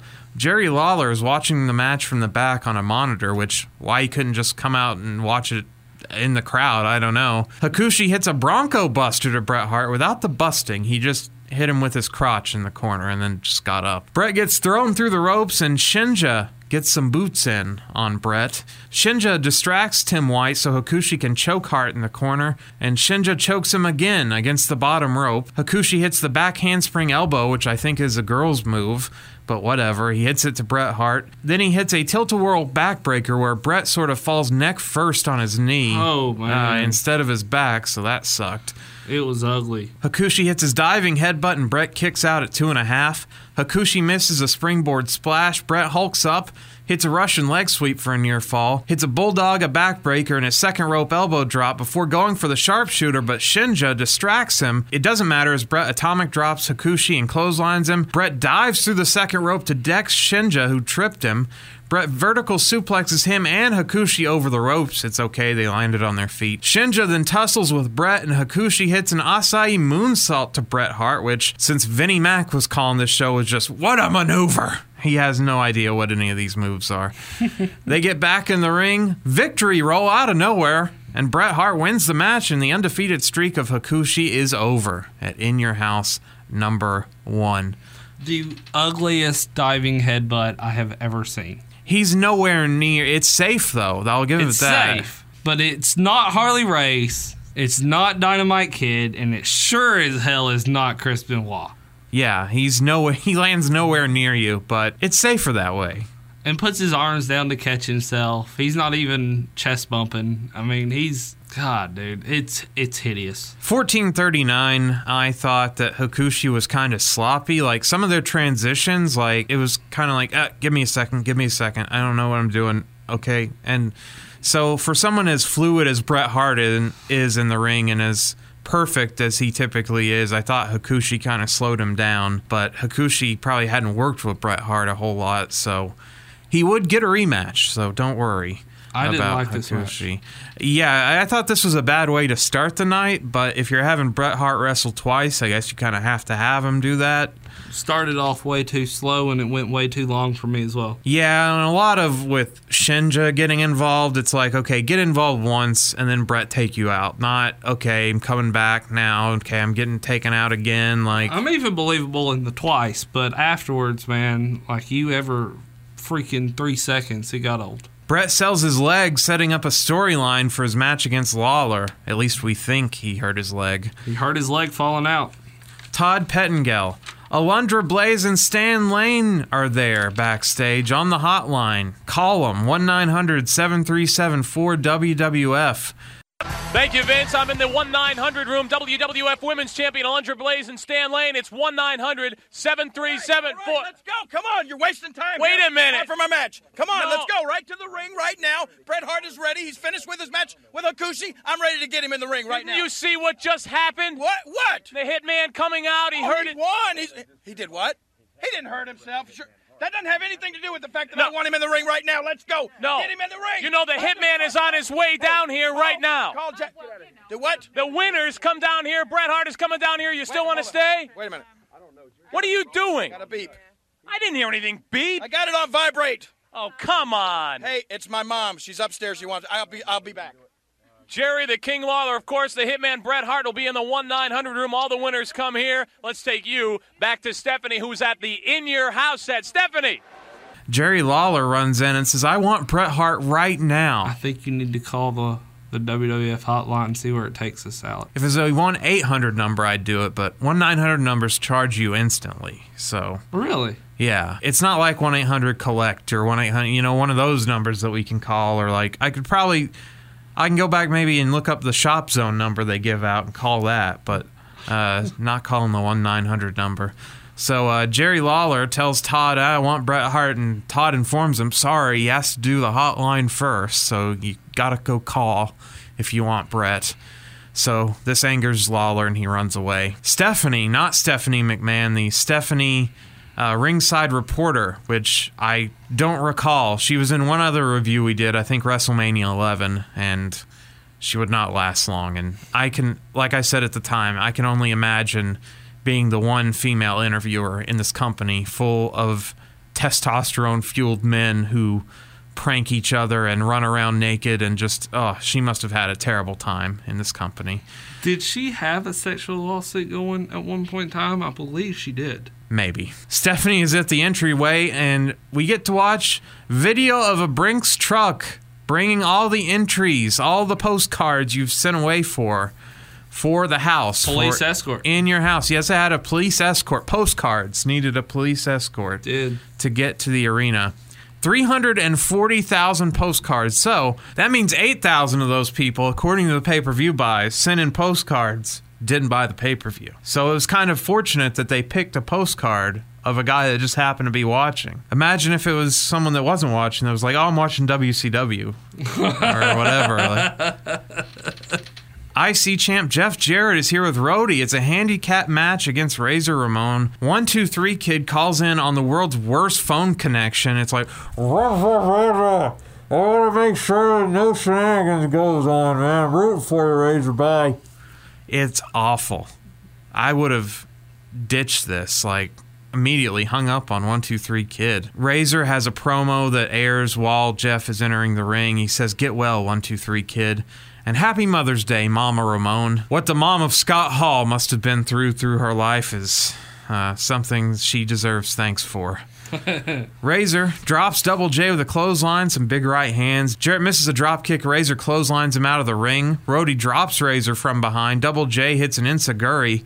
A fallaway slam from Razor, but Roadie breaks up the cover. Roadie gets tagged in for his television in ring debut. Welcome to the company, Brian James. He drops Razor with a clothesline and lands some elbows before tagging Double J back in. They exchange a few near falls, and Razor hits an atomic drop, calls for the Razor's edge, but gets dumped out of the ring and sells his knee, so he didn't watch the first match, obviously. Roadie hits a clothesline to Razor on the ring mats from the second rope. Razor beats the count, rolls in the ring, dodges a top rope crossbody from Jarrett, but eats a neck breaker instead. Razor is wearing tape with Kid written on it on his boot. Aw, he's wrestling for his friend. Jarrett gets hit with a side suplex. Jarrett and Razor knock each other down from clotheslines. Roadie tags in, drops a second rope knee onto Razor for a near fall. Then he slaps on a chin lock. Razor hulks up, smashes Roadie's head against the mat. Jarrett tags in, eats some right hands from Razor. Razor then slings Double J into the Roadie, back suplexes Roadie off the second rope. Razor dodges the figure four by kicking Jarrett into Roadie, gets Jarrett up for a Razor's Edge. One, two, three. Razor Ramon has just overcome the odds and beaten to your Intercontinental Champion and another guy. So, congrats to Razor Ramon, which this feud had been going on since Rumble of 95. So, uh, still going on here in 1236. Razor Ramon gets the win. What a debut for the roadie here. God, dude, Brian looked like shit. Yeah, it looked like he was very nervous about this whole thing and not really devious enough. They didn't double team him enough. They had very bad strategy going into this match. In fact, they wrestled it pretty, pretty fairly uh, for two heels. No guitar shots here, no uh, speaker cable chokes or anything. Just uh. Just a straight beating from uh, Razor Ramon. So, but this is in your house at a house show. You would expect the faces to mainly go over, and that's basically what you got for the most part tonight. So, almost. Now, after the match, Jeff wants something out of this. So, Jarrett chop blocks Razor as he tries to Razor's edge the roadie and puts him in the figure four. But who comes out to save him? Aldo Montoya, man o' war. Aldo Montoya runs down to make the save, but ends up just getting his ass kicked. So he gets sent away. Who's gonna save him now? Who's this guy? Just a random guy. They have no idea. It's Savio Vega, who had transitioned from Kwang. He is now a human being. He makes the second save, but the announcers just say he's a fan. They don't know who he is, but he was man- he managed to come in and beat the shit out of two of your wrestlers. How long had he been Kwang? Probably about a year or so, maybe Damn. two. He was given a shitty gimmick right out of the gate, wasn't he? Oh, yes. Kwang was going nowhere. This was at least something. I'm not going to say it was much, much better, but Savio Vega. The Puerto Rican and the Cuban going to work together, it seems like. Hey, chico. This time it works, and the refs and the goons save Jarrett and Roadie from further beatdown. King of the Ring promo plays. Jerry Lawler is backstage yelling at Jack Tunney. He's still here in 1995, one of his final appearances before Gorilla Monsoon would take over as the president, the authority figure. So, one final uh, Jack Tunney. But why did they keep him for so long? I don't know why they kept him for so long, actually, like employed. Because he never did shit. Well, and when he did shit, it was stupid. He was a terrible president. He was. Any other president would have been fired for incompetence, but He he earned a, a paycheck. He earned a paycheck to do Yes. nothing. that's correct, yes. That's the best job in the world. Yeah, all for selling his territory to Vince. That got him over a decade of employment at least. Yeah. Pretty impressive. Not bad. Making those paychecks for doing nothing. Uh, Jack Tunney won't give Jerry Lawler's match either. Not yet, anyway. A Psycho Sid hype video plays showing him power bombing everyone. So there you go. You know who I want him to powerbomb? This next guy, This next guy. Barry. Yes. Who pimps 1 800 Titan 91 to order a Bret size t shirt. Only $20, but here's the bullshit. of it. One size fits all. That is bullshit. Do you think Mabel can fit in that shirt? it fits an extra large, but it's one size fits all. Yeah. I think it's about an extra large, Barry says, but it fits all. No, that is not true. That's Barry Didinsky. Barry, what do you have for us? Hey, Vince, thanks a lot. We're over here in the stands to show you a brand new Bret Hart t-shirt. All right. I want you to take a look at this. This is a brand new all-over t-shirt. Why is it called all over? Because it's manufactured, it's got printing all over it. Not only on the front, but it has printing all over on the back. The shirt comes in one size fits all. It's somewhere around an extra large. It's $20, and you can get it by dialing 1-800-TITAN-91. Now we take a look at the t-shirt. Not only do I have one, Vince, but take a look in the stands. Mark's wearing one. Take a look at the people over there. They're wearing them also. But Vince, one of the things that the people here in the stands want to know is they saw Bret Hart limp out of the ring. Is he okay? nothing. That is the worst phrase in all of anything. One size fits all. That is not true. That's not true. It's just impossible. If we were all the exact same size, then yes, one size would fit all. That's not how people work. Not even socks, like not even the most basic things. Like you can find an ill-fitting pair of socks, I guarantee it. Underwear. Yeah, underwear, all that stuff, condoms. Uh, and one size does not fit all. Okay, at least it was only twenty bucks. The T-shirt costs more than the pay-per-view. That's true. Men on a Mission's Mabel comes out, and he's a bad guy now. You know why? Because he snarls. That's really the only difference. I want to see him get power bombed. well, he's taking on Atom Bomb, who gets a mini uh, Atom Bomb pyro display in the ring with a mushroom cloud and everything. This was That was pretty cool. It was pretty it dope. was cool, especially for a shitty wrestler like Atom Bomb. This is a King of the Ring qualifier. One lone sign in the crowd, I'm pretty sure this was a plant, says Atom Bomb, King of the Ring. It was the only sign like in the crowd all night, and it was only there for two seconds. So I'm pretty sure this was handed out. Mabel decks Adam before the bell. Adam hits a shoulder tackle that sends Mabel out of the ring, hits a plancha, and then rolls Mabel back into the ring, hits a slingshot clothesline for a one count, hits a top turnbuckle clothesline for another one count. Mabel hits a rolling heel kick, then a big slam. One, two, three. Mabel gets rid of the atom bomb in a minute 54 as the next monster is in the making here. Mabel, I, I feel like he's going to go far in the King of the Ring tournament. Maybe. Yeah. Maybe it's Mabel. Not much to say. Squash match. I would have started the show with this, I think, actually. I mean, because it was a King of the Ring qualifier. At least there was something attached to it. Todd is with Razor Ramon. Razor introduces Savio Vega to the world. And, uh, I'm my, I'm my. There you go. The fake, the fake Cuban and the real Puerto Rican are now working together. Razor Ramon, try to fill us in, uh, please. Todd, have I got a scoop for you? Say hello to Savio Vega, one of the biggest superstars from the Caribbean. You know, I don't recognize him at first. Chico, you change a little. So así, that's it, uh, Razor. I can help myself when I see the double J and the Roadie. You know, try put the figure four on you. You know, that's that's not my way. Go in there and you know fight, but nobody gonna mess with Savio Vega, and even with my friend right here, Razor Ramon. You know, Todd, I fought against this man before, and I gotta tell you, it's good to have him on my side for a change. Gracias, man.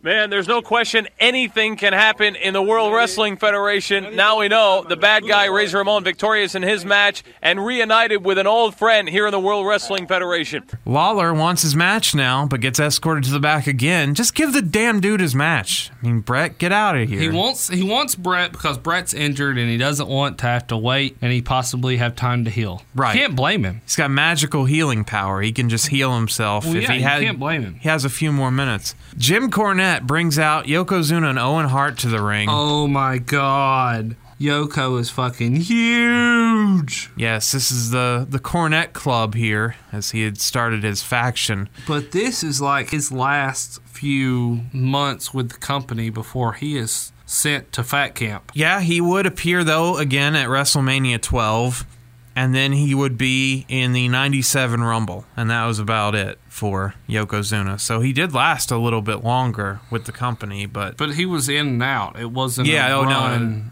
Like this is pretty much his last full run. yeah, this this tag team run, which is pretty sad that two-time former world champ is now just tag team fodder. God, dude, he is huge. He's Yeah. in. He's got to be pushing the 600 pound mark. They're aware of his limitations because he does very little. He don't in do match. shit. He doesn't do shit. Bret is icing his knee in the back. Owen and Yokozuna, oh gosh, they're taking on the smoking guns. pow pow! Pow pow! I know you. You love you some. Uh, Oh, 95 tag teams. some Billy Gunn. Oh man, uh, the Godwins, the Smoking Guns, Men on a Mission, just the greatest tag team. Well, we time. love the hillbillies and the the cowboys and the gangsters. That's- Not not the New Jack and Mustafa, the actual gangsters, but Well, Men on a Mission were on a positive mission for a while. They were to try change the, the gang culture. So, oh man, tag team well, wrestling was shit in 1995. It's kind of like it is today, currently. Sorry. Haven't made a lot of progress here. Yoko starts with Billy. Yoko no sells drop kicks, but Bart tags in and Yokozuna just headbutts him and tags in Owen. The guns keep Owen in their corner, double team him. Owen nails an enzuigiri to Billy. Yoko tags back in, but he just slaps on the Magna Claw to Billy. Owen tags in, hits a spinning heel kick. Yoko, oh, dumbass, runs himself into the post going after Billy on the outside, so that didn't work out too well. So now Yoko gets to lay down for a while. Bart tags in, runs through Owen, tags in Billy. They hit a double team neck breaker to Hart. Bart gets flung out of the ring, and Yoko drops a leg on him, rolls into the ring. Owen covers him. One, two, three. They leave with the belts. Yokozuna here for a leg drop, folks. He got to take a nap, hit a leg drop. This Didn't even have to climb back in the ring. no, this was terrible. Yoko was, like I said, at the point in which he could not hardly move. God, dude, the '97 Rumble was the one in the Astrodome. God, It probably took him 20 minutes to walk the, all the way to the fucking ring. I just thought of that. Jeez. Maybe he started walking before the, the thing counted down. Um, was this right after WrestleMania 11? yes, this is the first pay per view after WrestleMania 11. No, you're you're right. Yeah, Luger was gone. Because it was right Because Luger and Bulldog were a team then. at WrestleMania. They had dropped him down to the we're talking about tag teams. They had dropped him down to tag teaming with Bulldog. He got pissed and he walked like flat out walked. And so Yeah, and then um, and then Bulldog took the place of Yoko in this tag team. So yeah. Well, yeah, and it sucks for Bulldog too because he almost won the Royal Rumble, and it's like, oh, you're just a tag team wrestler. Todd is with Diesel. Diesel talks about missing his mother who passed away over Christmas. Henry Godwin was with the Million Dollar Corporation and attacked Diesel on a, on another TV show. But it didn't work because Big Daddy Cool is here. Todd asks about Shawn Michaels and Psycho Sid and how that lit a fire in Big Daddy Cool. You see, after WrestleMania, Psycho Sid had cost Shawn Michaels the match, uh, sort of, at WrestleMania. And on Raw, powerbombed Shawn three times, which injured Shawn Michaels. And Big Daddy Cool couldn't stand for that. And now they're friends. Uh, they're good friends, better enemies, but they are good friends. So. Oh, they're about to be good friends, better enemies. Well, first they have to be two dudes with attitudes. Two dudes with attitudes. Coming soon in your house three. That's a three. great tag team name. I mean, that's up there with Vicious and Delicious. my head's a couple of different places. Number one, it's Mother's Day, and uh, if anybody knows me uh, and knows anything about me, knows my history, I lost my mother right after Christmas uh, last year. So this is the first Mother's Day that uh, I've been without a mom, and you know, it, it really gives me a chance to reflect on how important this day is. And you know, even though I lost my mother, I'd like to say uh, Happy Mother's Day to all the mothers out there. Well, it certainly has been a, a, rough weekend for you, considering what happened with Henry Godwin, 310 pounds. Obviously, not directly linked with a million dollar corporation, but no question working on their behalf. Got to ask you about the lower back. Physically, how are you feeling? You know, Todd, it seems like you know every day in the World Wrestling Federation, another 300 pound guy comes in the door that's got a lot of ability, and you know, with the with the world title around my waist, I seem to be a, a marked man. And Ted DiBiase, you know, went out and acquired him for the night, and uh, didn't work. As you can see, Big Daddy Cool is here, live in living color, and Sid, 100%, buddy, 100%. You know, Diesel, you talked about losing your mom, obviously a tough time in your life. And to a lesser degree, friends are an important part of life, too. And I'm sure you've had to rethink a lot of things with Shawn Michaels. Now, tonight is going to be very important. You know Shawn's going to be out there watching. I got to believe that this time it's more than just another title shot for you, it's, it's personal. I mean, you know Shawn's out. Uh, am I right? How, how you feel about that? Well, I mean, Sid's got to be stopped, you know, without a doubt. And uh, what he did to Shawn, you know, he's really lit a fire in Big Daddy Cool. You know, he's telling everybody he's the master. Well, I am the walrus, goo goo kachu. Sid, Big Daddy Cool in the house, coming at you, baby. I can't wait. What do we got, about an hour? About an hour away. Let me tell you something, Sid. You ain't seen nothing like you're going to see tonight. Happy Mother's Day. Jerry Lawler's in the ring with a woman he claims is his mother. Uh, his mother's a really young. Yeah, his mother looks like his daughter, or could be his daughter's age. She says she'll be proud if her boy can beat Bret Hart tonight. And then she says up next she wants to challenge Helen Hart. King King's into some kiki shit if that's his mama, because I'm not buying it. Yeah, I don't. I don't think so. Now Dok Hendrix seemed to buy it, but that was about it. Well, Dok Hendrix, That's why. Bret acts like a heel here and tells Todd, hey, I was faking it. April Fool's. I know it's May, but it's April Fool's my leg. Just fine. And he jumps around on it. So he suckered Jerry Lawler into this match, basically. Which is brilliant. Hart immediately just beats down Jerry Lawler, who bails to the outside. Bret runs him to the guardrail, rolls him in the ring, just continues the beating with a back body drop. At the conclusion of this match, though, Patrick, stay tuned. Someone's winning the house in Florida. Lawler hits a pile driver, but Hart no sells it, just stands right up and delivers some right hands and a bulldog. Then Hart pile drives Lawler. Lawler scoop slams Bret, but Hart avoids the dangerous right hand from the top rope from Lawler and instead hits him with a back elbow. Bret does some ground and pound to Lawler. Then Shinja reappears. What are you doing here? And the ref takes a bump and gets his foot caught in the rope, and he is fucked, Patrick. This would suck as a referee to be hanging upside down with your foot caught in the ropes. Yeah. Hakushi then runs down and attacks Hart. He lands two diving headbutts, and Lawler rolls up Hart to win the match as the ref has gotten unstuck and recovers. So there you go. After the match, Hakushi accidentally nails Lawler, and then Shinja gets his ass kicked again by Bret Hart. This feud between Lawler and Hart will never end. I imagine Hart liked working with Lawler because he knew there was zero chance he would get hurt working with Lawler. And that was always very important to Bret is to always take care of your opponent and work have safe. your yeah work safe. And with like we mentioned with Jerry Lawler you get the right hand you get a pile driver. And you're lucky you might get a scoop slam. That's it. So there's drop kick if he's really feeling it. So there's really no safer worker than Jerry Lawler. But I'm sure at this point though Bret was also probably annoyed that shit, we are almost three years into this feud, and it just keeps going and going. Well, the camera, the camera going. shoots on back over to Bret, and you just see Bret say, "Fuck, that match was shit," straight to Earl Hebner. Wow. And so you go back and watch it. Well, I think he summed it up perfectly then. Because he was pissed about the turnout of this match. Yeah, it went five minutes, and uh, yeah, not a not a great night of work from Bret Hart, but Not even King either. King was not on his A game. Sid is backstage to whisper a promo to us. Time is up for Diesel, and by the way, Psycho Sid, he's the master and the ruler of the world. Time has run out. Just like the last grain to the hourglass, my friend. Time has run out for you. Your reign is over. A new man will be crowned the champion. You, my friend Diesel, you have become another one of my symbols. Another symbol of many victories that I will have. You will become a victim.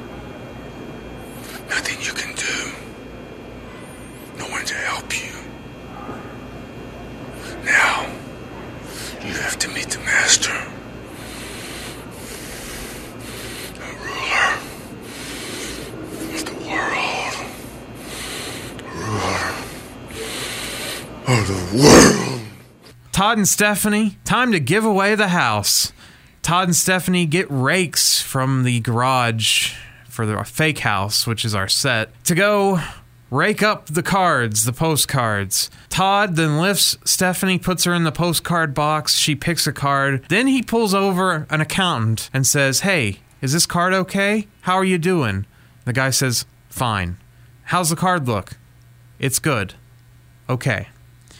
And then Todd proves once again the hardest thing to do on live television is dial a phone. as he fucks up the winner's phone number, which Vince laughs at, but years later would do the exact same thing during McMahon's Millions. He would fucking dial the wrong number. So This is so exciting, Todd. Can you imagine sitting at home? Stephanie Wyatt, can you imagine giving away a house? What a thrill that must be. gonna be so Who's cool, going to win? Giving a What a Mother's. Day present. They're oh, calling my number. All right, let's hope they're home. We told you to be by your phone. Yeah. Please check number. Oh, we got to dial again! Oh, Don't you hate when you get that annoying operator? All right, that's all right. Try it again. We're gonna do it. I hope my This is too mother-in-law's on exciting. the line. Your mother-in-law's on the line? I hope not. I'm ready to tee off. All right, Okay. here we go. Here we go. I'll try it again. It's ringing. Yes, it's ringing. Your phone ringing right now? Guess what ah. it is. Hello? Hello? Hi, is Matt Pompacilli home? Yes! Yeah, I'm here. Can I talk to Matt, please? Turn the please? sound off. Turn the sound off. Is this Matt? Are you watching right now? Yeah, we're You watching win right the now. house!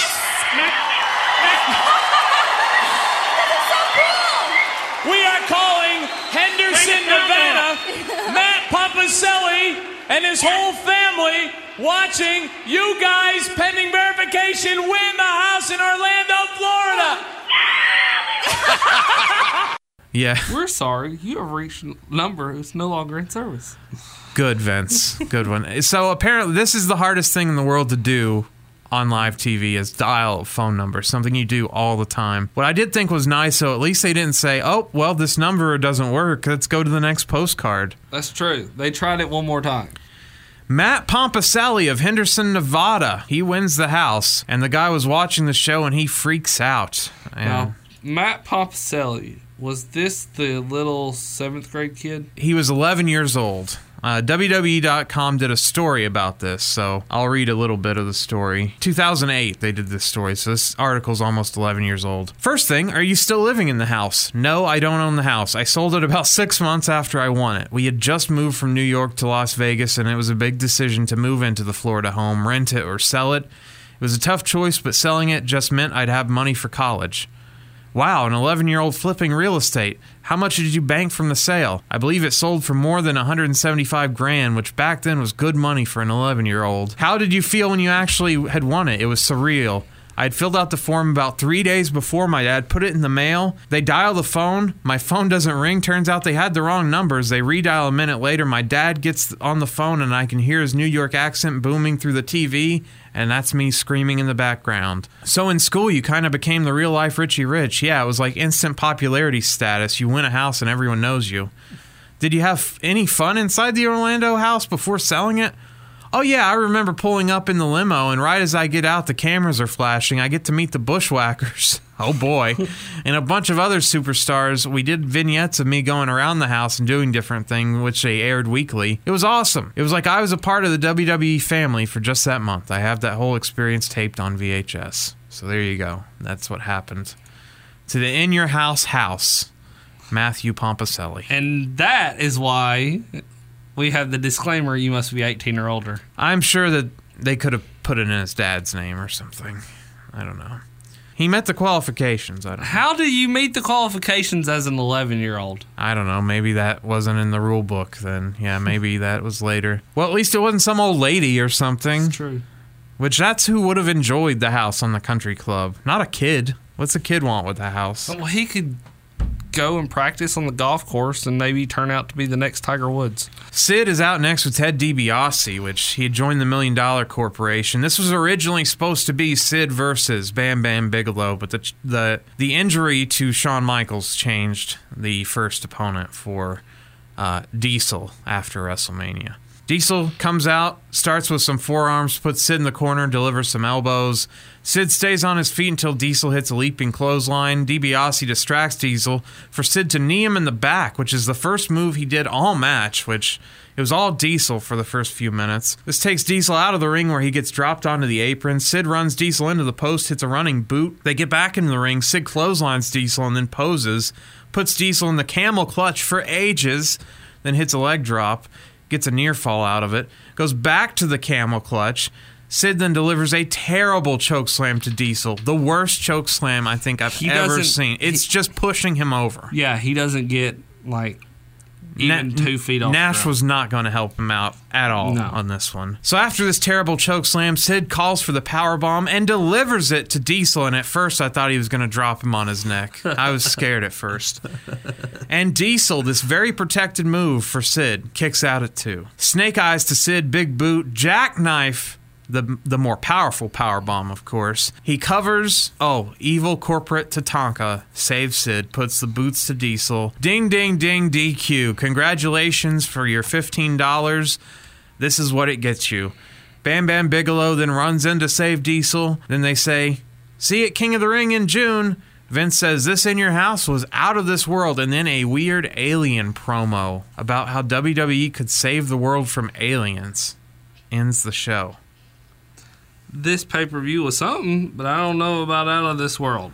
Uh, no, I want it out of this world, that's for sure. I wish the aliens had come and taken it away. Now, to the live crowd, they knew that this wasn't the main event because they had dark matches to follow. Really? Yeah, because they had Undertaker with Kama next. Then they had Bam Bam and Tatanka next.